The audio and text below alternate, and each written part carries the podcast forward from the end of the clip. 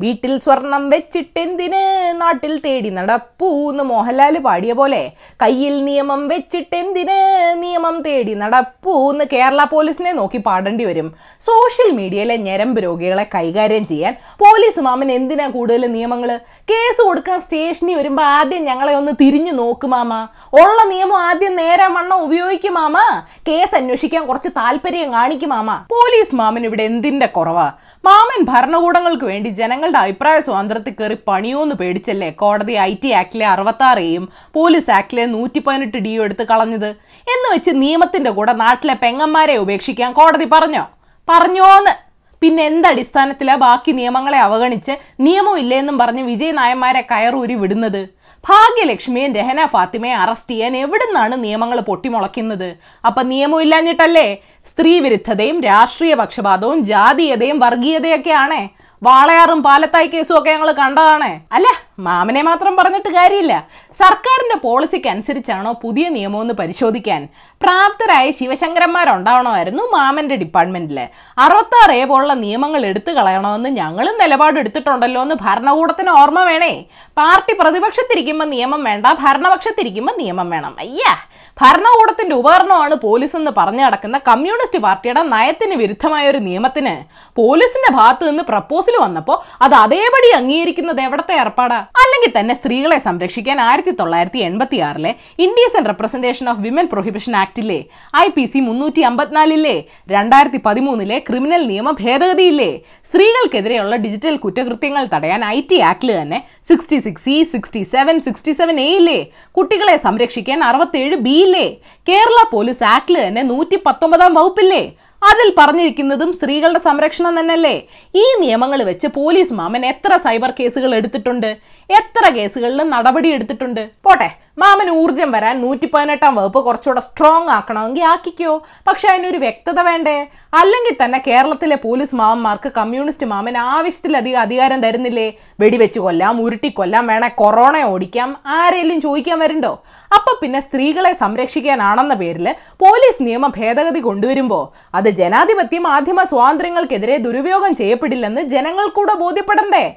സർക്കാരിനെ പിന്തുണയ്ക്കുന്ന C P ഐക്ക് പോലും ആ പേടി ഉണ്ട് മാമ. മന്ത്രി ബാലിന് മുഖ്യമന്ത്രിയെ ആശ്വസിപ്പിച്ചാലൊന്നും ജനങ്ങളുടെ പേടി പോകത്തില്ല. അതിന് നിയമം ഉണ്ടാക്കുന്നവർ അതിൽ വ്യക്തത വരുത്തണം. കുറച്ചു കഴിഞ്ഞ് മുഖ്യമന്ത്രി അപകീർത്തിപ്പെടുത്തിയെന്നും പറഞ്ഞ് ആരേലും പരാതി കൊടുത്ത് ജാമ്യമില്ലാതെ ഞാൻ അകത്ത് കടന്നാൽ മുഖ്യമന്ത്രി എന്നെ ആശ്വസിപ്പിച്ചതാണെന്ന് പറഞ്ഞാൽ മാമം വിടുവോ? ഇല്ലല്ലോ. ഭരിക്കുന്നവര് നിയമം ഉണ്ടാക്കേണ്ടത് പൗരനെ രക്ഷിക്കാനല്ലേ മാമ? അല്ലാതെ ശിക്ഷിക്കാനാണോ? അതുകൊണ്ട് മതരാഷ്ട്രീയ നേതാക്കൾ സംഗതി മിസ്യൂസ് ചെയ്യാതിരിക്കാൻ പുട്ടിയടിച്ചിട്ടാണെങ്കിലും നിയമത്തിലെ വ്യാഖ്യാന പഴുതുകൾ അടക്കണ്ടേ ബംഗാൾ സർക്കാരിനെ വിമർശിച്ചെന്നും പറഞ്ഞുകൊണ്ട് ഡൽഹിയിലുള്ള ഒരു യുവതിയെ ചോദ്യം ചെയ്യാൻ പോലീസ് കൊൽക്കത്തയിലേക്ക് വിളിപ്പിച്ചതിന് സുപ്രീം കോടതി ഇന്ന് ബംഗാൾ പോലീസ് മാമനെ ചീത്ത പറഞ്ഞതേ ഉള്ളൂ. കണ്ട? ഇമാതിരി കാര്യങ്ങൾക്കാണ് ഇമാതിരി നിയമങ്ങൾ മാമന്മാർ ഉപയോഗിക്കുന്നത്. എനിക്ക് പേടിയുണ്ട്. അവസാനം ഞരമ്പരോയ്ക്ക് വരെ ഞാനായിരിക്കും ജയിലിൽ കിടക്കുന്നത്. അതുകൊണ്ട് ചർച്ചകളും ചിന്തകളും ഒഴിവാക്കി ഇലക്ഷൻ പ്രമാണിച്ച് ധൃതി പിടിച്ച് നിയമം ഇറക്കല്ലേന്ന് സർക്കാർ മാമനോട് പറ. നാളെ ഇതേ നിയമം എടുത്ത് പ്രയോഗിക്കാൻ പോകുന്നത് ചിലപ്പോൾ നിയമം ഉണ്ടാക്കിയവരുടെ സ്വന്തം അണികൾക്കെതിരെ ആയിരിക്കും ഞാൻ നല്ല കുട്ടിയായിട്ട് ഹെൽമെറ്റും മാസ്കും ഒക്കെ ഇട്ടോളാം കേട്ടാ മാമൻ ഇന്നത്തെ പത്ത് വിശേഷങ്ങളൂടെ കേൾക്കണോ? നമ്പർ വൺ ലഹരിമരുന്ന് കേസിലെ പ്രതി അനൂപ് മുഹമ്മദ് ബിനീഷ് കോടിയേരയുടെ ബിനാമിയാണെന്ന് ഇ ഡി പറയുന്നു. അനൂപിന്റെ അക്കൗണ്ടിലേക്ക് ബോസായ ബിനീഷ് വൻതോതിൽ കള്ളപ്പണം നിക്ഷേപിച്ചുവെന്നും ഇ ഡി പറയുന്നു. എ കെ ജി സെന്ററിന്റെ പേര് ഇനി അച്ഛൻ ഉറങ്ങാത്ത വീടെന്നാക്കുവോ? നമ്പർ ടു യൂണിടാക് ഉടമ നൽകിയ ഐഫോണുകളിലൊന്ന് ശിവശങ്കറിന്റെ കയ്യിലാണെന്ന് റിപ്പോർട്ടുണ്ട്. ആറാമത്തെ ഐഫോൺ എവിടെയാണെന്ന് മുഖ്യമന്ത്രിക്ക് അറിയാമെന്ന് സുരേന്ദ്രൻ ആരോപിച്ചു. സ്വർണക്കടത്തുമായി ബന്ധമുള്ള രണ്ട് മന്ത്രിമാരും രണ്ട് ഉന്നത ഉദ്യോഗസ്ഥരും ആരാണെന്ന് സുരേന്ദ്രനും അറിയാലോ? എന്നിട്ട് എന്താ പറയാത്തെ? നമ്പർ ത്രീ കേരളത്തിൽ ഇന്ന് അമ്പത്തി മൂവായിരത്തി തൊള്ളായിരത്തി എൺപത്തി ഒന്ന് സാമ്പിൾസ് ടെസ്റ്റ് ചെയ്തു. ആറായിരത്തി അറുന്നൂറ്റി മുപ്പത്തിയെട്ട് കോവിഡ് കേസസ് റിപ്പോർട്ട് ചെയ്തു. മ്യൂട്ടേറ്റഡ് കൊറോണ വൈറസ് സ്ട്രെയിനാണ് ഇപ്പോൾ യൂറോപ്പിന് പണി കൊടുക്കുന്നതെന്ന് റിപ്പോർട്ടുണ്ട്. കോവിഡ് ബാധിച്ച മൂന്നിൽ ഒരാളുടെ തലച്ചോറിൽ തകരാറുണ്ടെന്ന് യൂറോപ്യൻ ജേണൽ ഓഫ് എപ്പിലെപ്സിയിൽ പ്രസിദ്ധീകരിച്ച പഠനം പറയുന്നു. മ്യൂട്ടേറ്റഡ് വൈറസ് ഉണ്ടെങ്കിലാണോ? ആവണേ please. Number four. Palakkad Malabar സിമെന്റ്സിന്റെ മുന്നിൽ ദിവസവേതന തൊഴിലാളിയായ ജയശീലൻ ആത്മഹത്യയ്ക്ക് ശ്രമിച്ചു. ദിവസവേതനക്കാരെ പിരിച്ചുവിട്ടതിൽ പ്രതിഷേധിച്ചാണ് ആത്മഹത്യാ ശ്രമം. സർക്കാരിനും പ്രതിപക്ഷത്തിനും മീഡിയയ്ക്കും ഒക്കെ ഇപ്പൊ ശിവശങ്കറിനെയും ബിനീഷിനെയും മതിയിലെ കോവിഡ് പ്രതിസന്ധി എല്ലാവരും മറന്നു. Number five. നടിയെ ആക്രമിച്ച കേസിൽ വിചാരണ വിചാരണ കോടതിക്കെതിരെ സർക്കാരും രംഗത്തെത്തി. കീഴ്വഴക്കങ്ങളുടെ ലംഘനമാണ് കോടതിയിൽ നടക്കുന്നത്. ഇരുപത് അഭിഭാഷകർ രഹസ്യ വിചാരണയിൽ പങ്കെടുത്തത് തന്നെ അപമാനിക്കാനാണെന്ന് നടിയും പറഞ്ഞു. പുതിയ നിയമം വന്നാലും നീതി കിട്ടില്ലെന്ന് പറയുന്നത് ഇതുകൊണ്ടാണ് നമ്പർ സിക്സ് ഇരുപത്തഞ്ച് കോടി രൂപയ്ക്ക് ഗുജറാത്തിലെ കോൺഗ്രസ് പാർട്ടിയെ മുഴുവനായി വാങ്ങാമെന്ന് ഗുജറാത്ത് മുഖ്യമന്ത്രിയും ബി ജെ പി നേതാവുമായ വിജയ് രൂപാണി പരിഹസിച്ചു. മറ്റ് പല സംസ്ഥാനങ്ങളിൽ കുതിരക്കച്ചവടം നടത്തി നല്ല എക്സ്പീരിയൻസ് ഉള്ള പാർട്ടിയാണല്ലോ. അതുകൊണ്ട് പറഞ്ഞത് ചിലപ്പോൾ സത്യമായിരിക്കും. നമ്പർ സെവൻ നബിദിനത്തിൽ മോദിജി ആശംസകൾ അറിയിച്ചു. എല്ലായിടത്തും സാഹോദര്യവും അനുകമ്പയും വർദ്ധിക്കട്ടെ എന്ന പ്രത്യാശയും പങ്കുവച്ചു. ദാനം വീട്ടിൽ തുടങ്ങുന്നു എന്നല്ലേ പറയാറ്?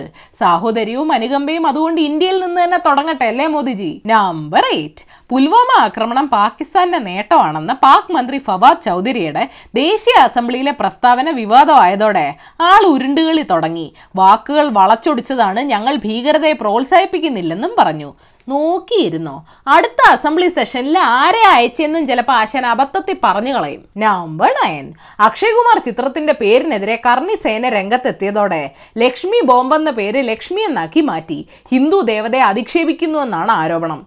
അവനവൻ കുരുക്കുന്ന കുരുക്കഴിച്ചെടുക്കുമ്പോ ഗുലുമാൽ ഗുലുമാൽ. നമ്പർ ടെൻ മാരക രോഗങ്ങളുള്ളവർക്ക് വേണ്ടി ദയാവധം നിയമവിധേയമാക്കാൻ ന്യൂസിലൻഡ് തീരുമാനിച്ചു. അറുപത്തഞ്ച് ശതമാനത്തിലധികം വോട്ടർമാർ നിർദ്ദിഷ്ട നിയമത്തെ പിന്തുണച്ചു. അടുത്ത വർഷം നിയമം പ്രാബല്യത്തിൽ വരുമെന്ന് അധികൃതർ അറിയിച്ചു. പ്രേക്ഷകരോടൊരു ചോദ്യം. ദേവദത്തെ പറ്റി എന്താ അഭിപ്രായം? കേസെടുക്കാത്ത ബോണസ് ന്യൂസ്. ബിനീഷ് കോടിയേരിയെ കേന്ദ്ര ഏജൻസികൾ വേട്ടയാടുന്നുവെന്ന് സി പി ഐ സംസ്ഥാന സെക്രട്ടറി കാനം രാജേന്ദ്രൻ പറഞ്ഞു. കോടിയേരിക്കില്ലാത്ത വേദനയാണല്ലോ കാനത്തിന്. പ്രാണവേദന പകരുന്ന അസുഖമാണെന്ന് തോന്നുന്നു. പാർട്ടി പ്രവർത്തകനായി മാത്രം പ്രവർത്തിച്ച ആളുടെ മക്കൾ നേടിയെടുത്ത സമ്പത്തിന്റെ ഉറവിടം എന്താണെന്ന് പറയാൻ കോടിയേരിക്ക് ബാധ്യതയുണ്ടെന്ന് കേന്ദ്രമന്ത്രി മുരളീധരൻ പറഞ്ഞു.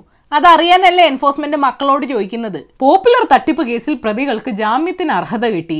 അറുപത് ദിവസം കഴിഞ്ഞിട്ടും കുറ്റപത്രമില്ല കഷ്ടം. പൈസ നിക്ഷേപിച്ചവരുടെ കാര്യം ഓർത്തു നോക്ക്. കശ്മീരിൽ യുവമോർച്ച ജനറൽ സെക്രട്ടറി അടക്കം മൂന്ന് ബി പ്രവർത്തകരെ ഭീകരർ വെടിവെച്ച് കൊലപ്പെടുത്തി. സംഗതി വഷളാകുകയാണല്ലോ കുഞ്ഞെ. ആരോഗ്യ സേതു ആപ്പിനെ കുറിച്ചുള്ള വിവരങ്ങൾ നൽകാതിരുന്ന ഉദ്യോഗസ്ഥർക്കെതിരെ നടപടിയെടുക്കാൻ നിർദ്ദേശം നൽകി. എന്തിന്? ആ പാവങ്ങൾക്ക് അറിയാത്തോണ്ടാവും. ആപ്പ് ആരാ ഉണ്ടാക്കിയെന്ന് ചിലപ്പോൾ മോദിജിക്ക് മാത്രമേ അറിയത്തുള്ളായിരിക്കും. പുതിയ കേന്ദ്ര മുഖ്യ വിവരാവകാശ കമ്മീഷണർ യശ്വർദ്ധൻ കുമാർ സിൻഹയാണ്. വാവ് അടുത്ത വിശ്വസ്തൻ. ബി ജെ പി ദേശീയ നിർവാഹ സമിതി അംഗമായിരുന്ന തന്നെ പാർട്ടി ഒതുക്കിയെന്ന് ശോഭാ സുരേന്ദ്രൻ പരസ്യമായി പറഞ്ഞത് കെ സുരേന്ദ്രൻ കേട്ടായിരുന്നോ? ആ കേട്ടായിരുന്നു. പക്ഷെ മറുപടി പാർട്ടിയിലേ കൊടുക്കൂ. നാട്ടുകാരെ നോക്കുമ്പോ ഇടയ്ക്കിടയ്ക്ക് പാർട്ടിയിലെ കാര്യം കൂടെ നോക്കണേ. അപ്പൊ ശരി മൺഡേ കാണാം. ഏഷ്യാവിൽ ചാനൽ സബ്സ്ക്രൈബ് ചെയ്യാൻ മറക്കരുത്. മണിയടിക്കണം.